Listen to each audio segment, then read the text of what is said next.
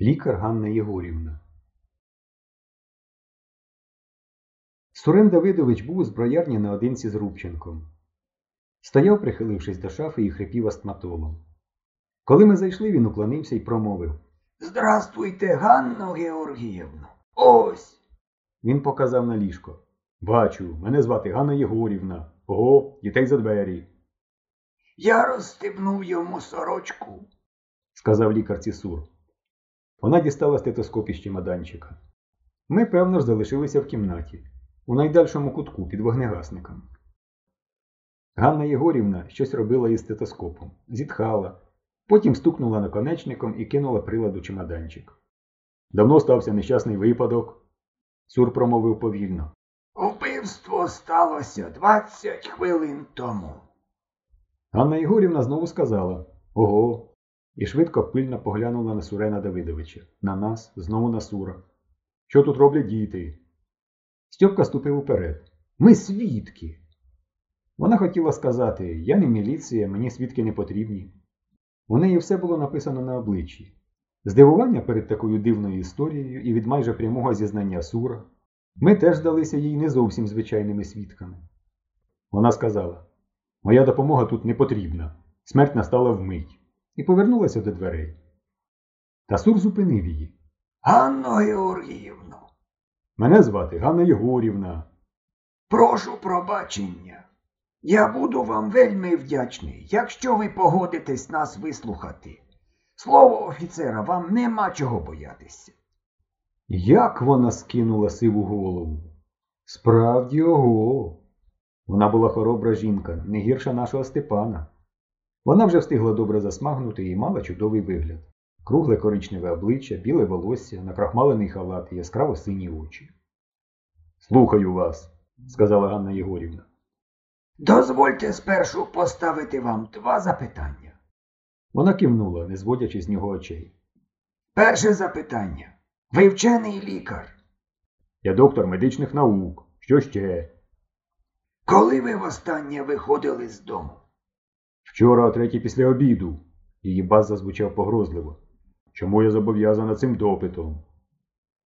Сур притиснув руки до серця так схоже на тих, що ми здригнулися. Та це був його звичний жест вдячності. Лікарю, Ганно Єгорівно, зараз ви все все зрозумієте. Дуже прошу вас, сідайте. Будь ласка, будь ласка. Сьогодні о восьмій ранку Сурен Давидович розповідав зовсім не так, як я. Без подробиць. Самі факти. Завідуючий поштою, старший телеграфіст, поїздка на таксі, обидві розмови Феді гітариста з шофером, історія з цукерками, потім капітан Рубченко. Про постріл він розповів так. цю історію повідомили Павлові Остаповичу не всю до кінця. Він перебив Альошу, коли Лесику. Коли пень вантажили в таксі, квапливо підказав я. Так, у таксі. Павло Остапович почав розпитувати другого хлопчика. Оцього, сказала Ганна Єгорівна. А вже ж його, Стьопу. Він повідомив, що пень привезли у двір міліції. І пошти. Еге ж. У цей момент я дозволив собі вигукнути кілька слів, що не стосувалися справи. Павло Остапович мене осадив. Мене це дуже здивувало. Ми з ним дружили майже 30 років. Лікарка дивилася на нього крижаним поглядом. Так, 30 років. Хлопчики про це знають. І Стьопа в цю секунду схопився і заявив, що капітан Рубченко теж хапався за серце, стоячи перед пеньком. Он як? мовила Ганна Єгорівна. Павло Остапович не заперечив.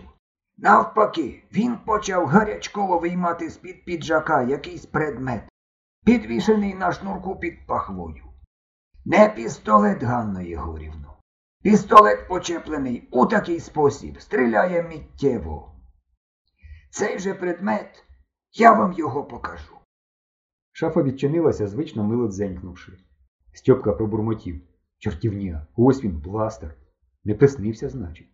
Цей предмет лікарю висів на оцьому шнурку, бачите? Прошу вас поглянути, не торкаючись його. Дивна штуковина. А то ж лікарю. Вона висіла на петлі удавці. Ніяких антабок не було, висіла незручно. Йому довелося виймати цей предмет 3-4 секунди. Ви так точно замітили час? Я кадровий військовий, це моє коло специфічних навичок. Вона кивнула дуже несхвально. Ви розумієте, Ганно Єгорівно, я стежив за Остаповичем з великим інтересом. Предмет не скидався на зброю, і я подумав, що це якийсь речовий доказ, і він хоче з ним нас познайомити. Але дивіться сюди. З кінця предмета зірвалося полум'я. Пролетіло поряд із моєю головою. Я сидів отак, бачите? Отвір у бетонній стіні він пропалив за частку секунди. А діти, тут були діти, розумієте? Скоріше ніша, ніж отвір, задумливо мовила лікарка. Покажіть ваше ліве вухо. Так, опік другого ступеня. Боляче? Яка нісенітниця? вигукнув Сур. Боляче. Ось де біль. кричав він, показуючи на мертвого. І знову затнувся. Помовчали. Тепер Ганна Єгорівна повинна була спитати, чому Сур, розмовляючи з Рубченком, тримав в руках гвинтівку. Або просто чим я можу допомогти, я нічого не бачила.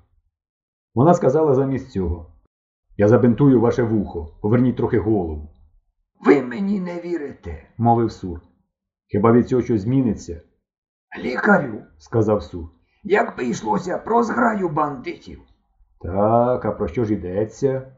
Вона бинтувала йому голову. До сьогодні я думав, що подібної зброї на землі немає. На всій землі. Ви марите, кадровий військовий, промовила лікарка. Лазерних скальпелів не дістане, що правда, то правда. Стривайте, ви серйозно так думаєте? Ех, лікарю, відповів Сур. Лесику, відчини двері. Дивіться обережно і за одвірок. І ви, лікарю, вийдіть. Дивіться з коридора. Він щільно притиснувся до стіни, штовхнув ногою двері і сказав Стріляю. Ми почули ших. І стіна над шафою спучилася і бризнула вогневими кульками, як електрозварка. Сурен Давидович із потемнілим страшним лицем у білому шоломі з бинта вийшов у коридор. Заходьте. Цією штуковиною лікарю можна за п'ять хвилин спалити наше місто дотла. Можливо, люди з такою зброєю вже захопили пошту, міліцію, телеграф. Ви розумієте, про що я кажу?